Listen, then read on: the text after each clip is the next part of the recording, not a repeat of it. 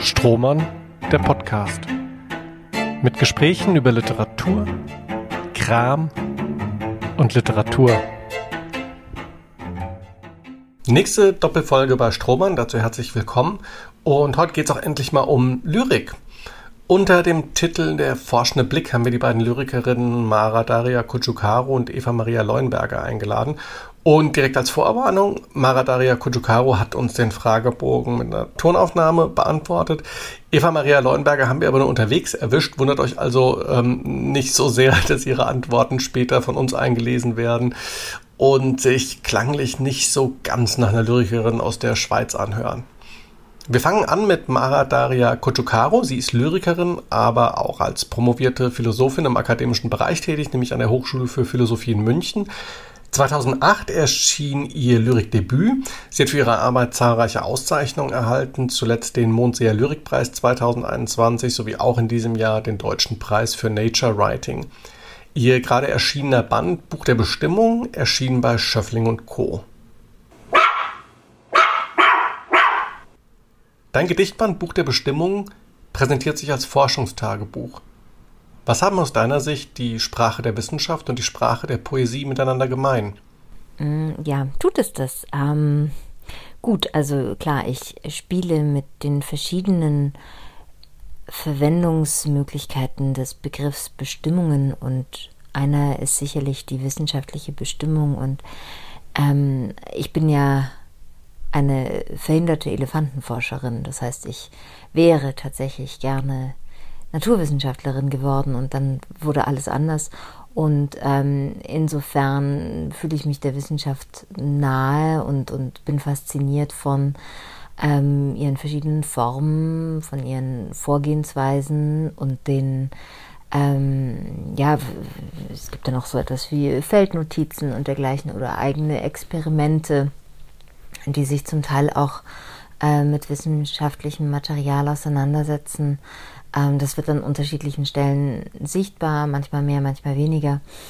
Mm, aber es ist mir auch oft sehr wichtig, einen ähm, Unterschied zwischen diesen beiden ähm, Möglichkeiten, Sprache zu verwenden, deutlich zu machen. Und ähm, also, wenn die Frage ist, was haben die Sprache der Wissenschaft und die Sprache der Poesie miteinander gemein, dann ähm, kann man sich auf so Gemeinplätze vielleicht zurückziehen, wo man sagt, es geht um die genaue Beobachtung, ähm, es geht um das Experimentieren mit, ähm, mit Dingen, die wir erkennen könnten und dergleichen.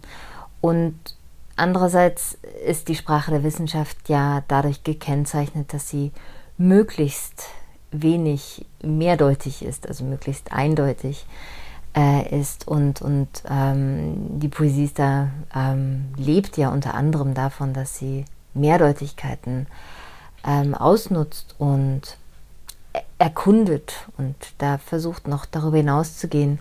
Und für mich persönlich ist es eigentlich oft so, ich habe ja auch äh, ein Bein in Akademie. Ähm, für mich ist es eigentlich oft so, dass ich den Eindruck habe, dass wenn ich ins Argument gehen kann, dann schreibe ich ganz sicher kein Gedicht.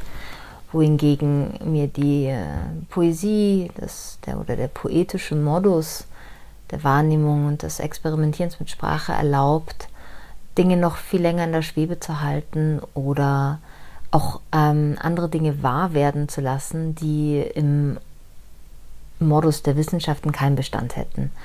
Und da das eine auch nicht mit dem anderen zu verwechseln, das ist mir schon sehr wichtig. Wie lautet der erste Vers deines aktuellen Buches? Der Himmel hat sich aufgeklärt. Und wo wir bei ersten Versen sind, ist der erste Vers eines Gedichts wichtiger oder der letzte? Und warum? Also zu so allgemeinen ähm, Aussagen kann ich mich gar nicht hinreißen lassen.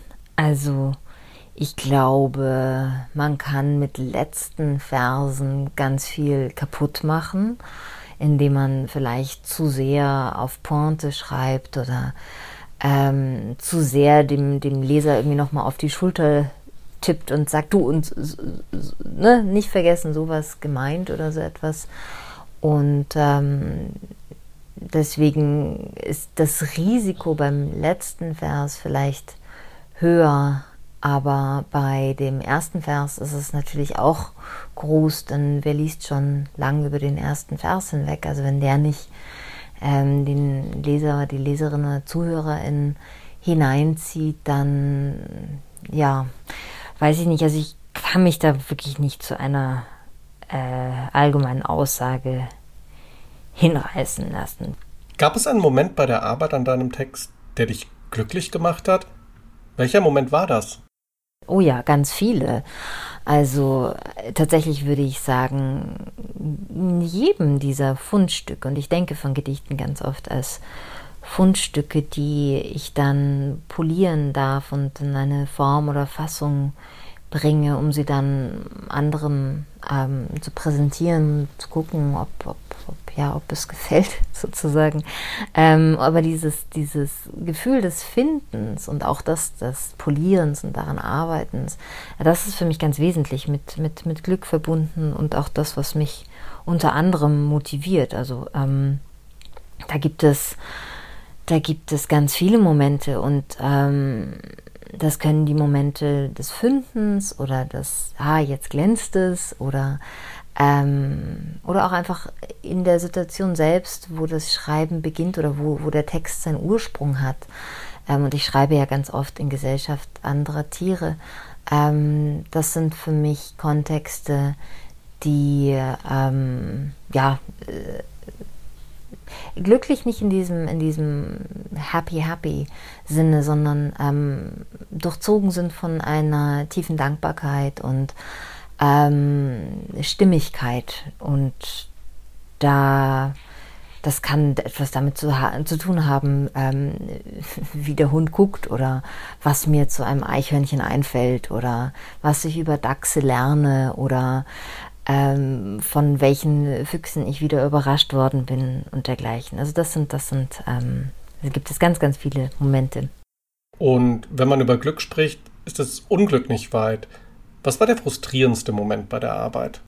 Ich glaube, mich auch nochmal zu lösen von dem, von den visuellen Elementen. Also ich habe ähm, in nicht allen Zyklen, die in diesem Band enthalten sind, aber doch in einigen auch immer äh, visuelle Elemente dazugeschaltet gehabt und mich da zum Teil verliebt gehabt in bestimmte Arrangements von Text und Bild und ähm, dann aber vielleicht auch ein bisschen verrannt und oder verbastelt dabei und da dann zu erkennen, na, also das äh, entweder kommt das nicht so gut an oder aber es erscheint mir im Nachhinein doch selber auch, ähm, ja, also ich sag's ganz offen, also bei einer bestimmten Wahl der Schrift, da, da habe ich einfach, ja, da hatte ich halt gerade diesen Modus des, ähm, des Gestaltens entdeckt und, und bin damit ein bisschen steil gegangen und vielleicht war das eigentlich unnötig. Und darauf hatte ich aber sehr, sehr viel Zeit ähm, verwendet und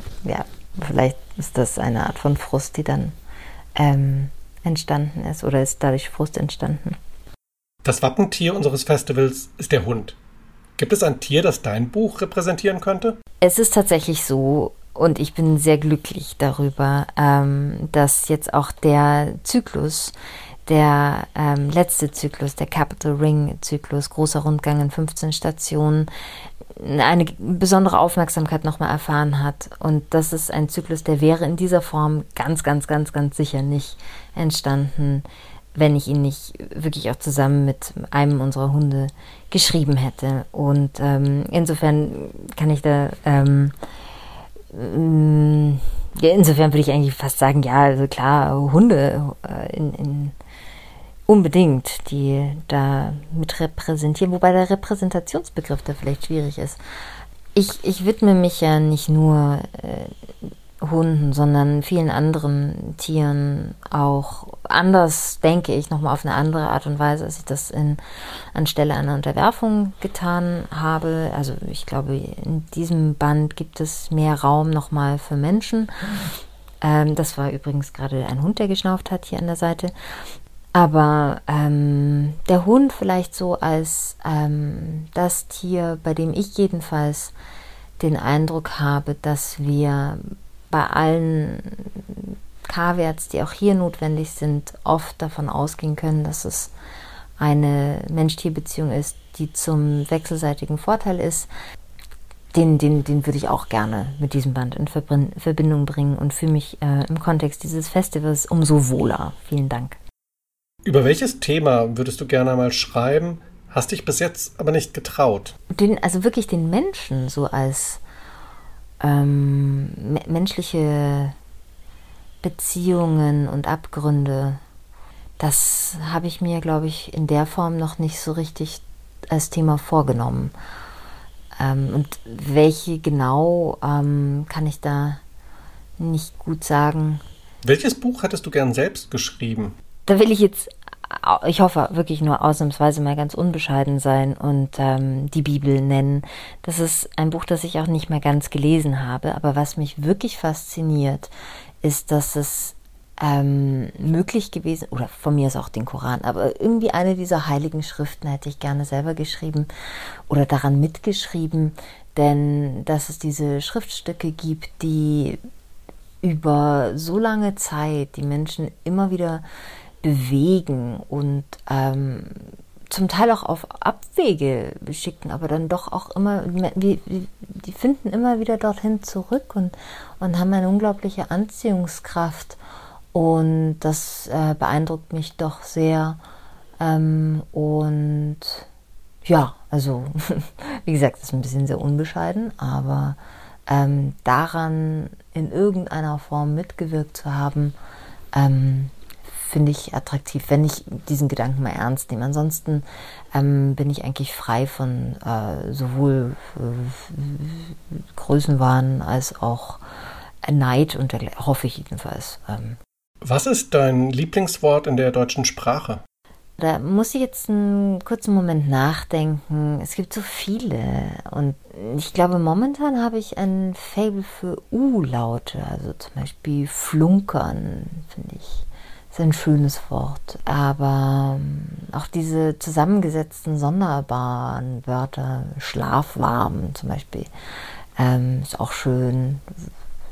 Ähm, Habe ich mir jetzt aber gerade eben tatsächlich geborgt äh, von jemand anderem, der sein Lieblingswort mal schnell genannt hat, so aus der Hüfte geschossen. Es fällt mir schwer. Und gibt es auch ein Lieblingswort aus einer anderen Sprache? Auch schwer. Ich wähle mal eine Sprache, die ich nicht gut spreche oder gar nicht spreche. Ähm, wo ich wirklich nur durch das Gucken von irgendwelchen Serien dann und wann mal was aufgeschnappt habe. Und ähm, zwar ist das im Hebräischen das Wort Klum. Das gefällt mir sehr gut. Was ist das schönste Kompliment, das du für ein Buch bekommen hast? Oh, das ist wirklich schwierig. Und ähm, ich glaube, ich bin in der Hinsicht sehr menschlich, dass man eher die Dinge in Erinnerung behält, die negativ sind, die über einen selbst oder über das, was man gemacht hat, gesagt worden sind. Insofern das Kompliment fällt mir jetzt nicht ein. Aber ähm, vielleicht nicht auf der Ebene der Aussage, aber ich, es hört sich vielleicht auch ein bisschen sonderbar an, aber wenn bei einer Lesung jemand weint, dann freue ich mich. Ist das, ist das kurios?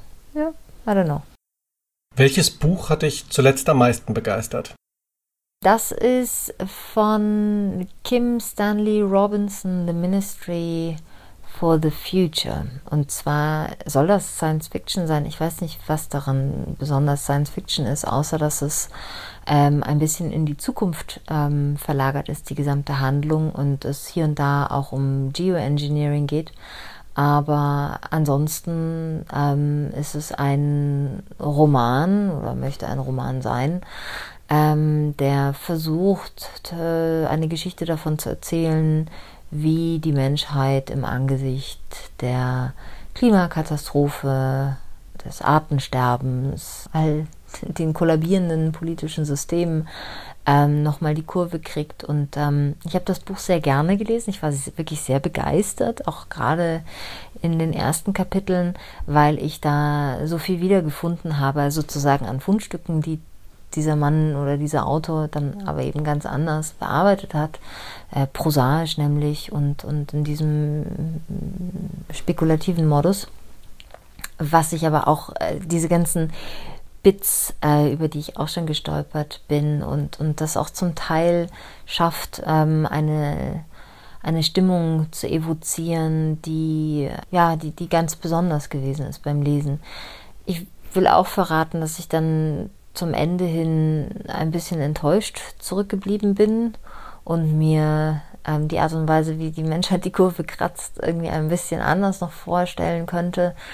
Ähm, aber ja, das Buch kann ich, ähm, wenn es jetzt um eine Empfehlung geht, durchaus empfehlen. The Ministry for the Future. Kim Stanley Robinson heißt der Autor. Und jetzt geht's weiter mit Eva Maria Leuenberger. Eva Maria Leuenberger stammt aus der Schweiz und lebt in Biel. Sie hat an der Universität in Bern und an der Hochschule der Künste in Bern studiert, war zweifache Finalistin beim Open Mic. Und wenn ich jetzt sage, dass ihr Debüt Dekanation 2019 gut aufgenommen wurde, ist das schon auch eine Untertreibung. Ähm, als erstes Debüt erhielt das Buch den Basler Lyrikpreis, wurde zusätzlich mit dem Wiesbadener Lyrikpreis für das beste Debüt, dem Literaturpreis des Kantons Bern und dem Poesiedebütpreis Düsseldorf ausgezeichnet wird und von der Kritik äh, gefeiert, kann man sagen. Ihr zweiter Band, Kyung, ist in diesem Sommer erschienen, wie auch ihr Debüt im Droschel Verlag. Und wie eben schon angedroht, wenn die Antworten von Eva Maria Leuenberger sich so anhören, als würde ich sie vorlesen, dann ist das so. Deine beiden Bände Dekanation und Kyung sind geprägt von einer intensiven Auseinandersetzung mit Autorinnen wie Louise Glück, Anne Carson und Theresa Hak-Kyung-cha. Gibt es eine Gemeinsamkeit, einen Kern, in dem sich die Arbeiten dieser Künstlerin treffen? Ein Thema, das auch dich künstlerisch umtreibt? Ich glaube, es hat etwas mit dem Umgang des Innerlichen und Äußerlichen zu tun. Die Spannung zwischen einer eigenen Körper-, Gedanken-, Gefühlswelt – die aber immer irgendwie im Spannungsfeld einer Zeit, Außenwelt, Sprache, literarischen oder kulturellen Tradition gefangen ist. Diese Spannung spüre ich bei den drei Künstlerinnen sehr stark. Bei Glück und Carsten vor allem durch den Umgang mit antiken Mythen, wie auch durch Naturbilder, wie bei Glück, und essayistischen Literaturanalysen, wie bei Carsten. Bei Cha lese ich die Auseinandersetzung mit dieser Spannung als eine der zentralen Kerne ihrer Arbeit, was sicher einer der Gründe ist, warum gerade ihr Werk sich bei mir so verhakt hat. Wie lautet der erste Vers deines aktuellen Buches? Es ist ein Zitat von Theresa Hak-Kyung-cha. You remain dismembered with the belief that magnolia blooms white even on seemingly dead branches and you wait. Und wo wir bei ersten Versen sind, ist der erste Vers eines Gedichts wichtiger oder der letzte? Und warum? Weder noch. Was zählt, ist, wie es aneinander hängt, was die Substanz der gesamten Zeilen in einem Text ausmacht, welches Spinnennetz gewoben wird. Gab es einen Moment bei der Arbeit an deinem Text, der dich glücklich gemacht hat? Welcher Moment war das? Als ich endlich den Faden gefunden habe, der alles beisammenhält und der Text dann ab diesem Punkt plötzlich einfach geflossen ist. Und wenn man über Glück spricht, ist das Unglück nicht weit. Was war der frustrierendste Moment bei der Arbeit? Das zweite Jahr der Textarbeit bis hin zum Fadenfinden, in dem der formlose, fruchtbare Anfangsfluss vorbei war und alles nur noch geharzt hat. Das Wappentier und Logo unseres Festivals ist der Hund. Gibt es ein Tier, das dein Buch repräsentieren könnte?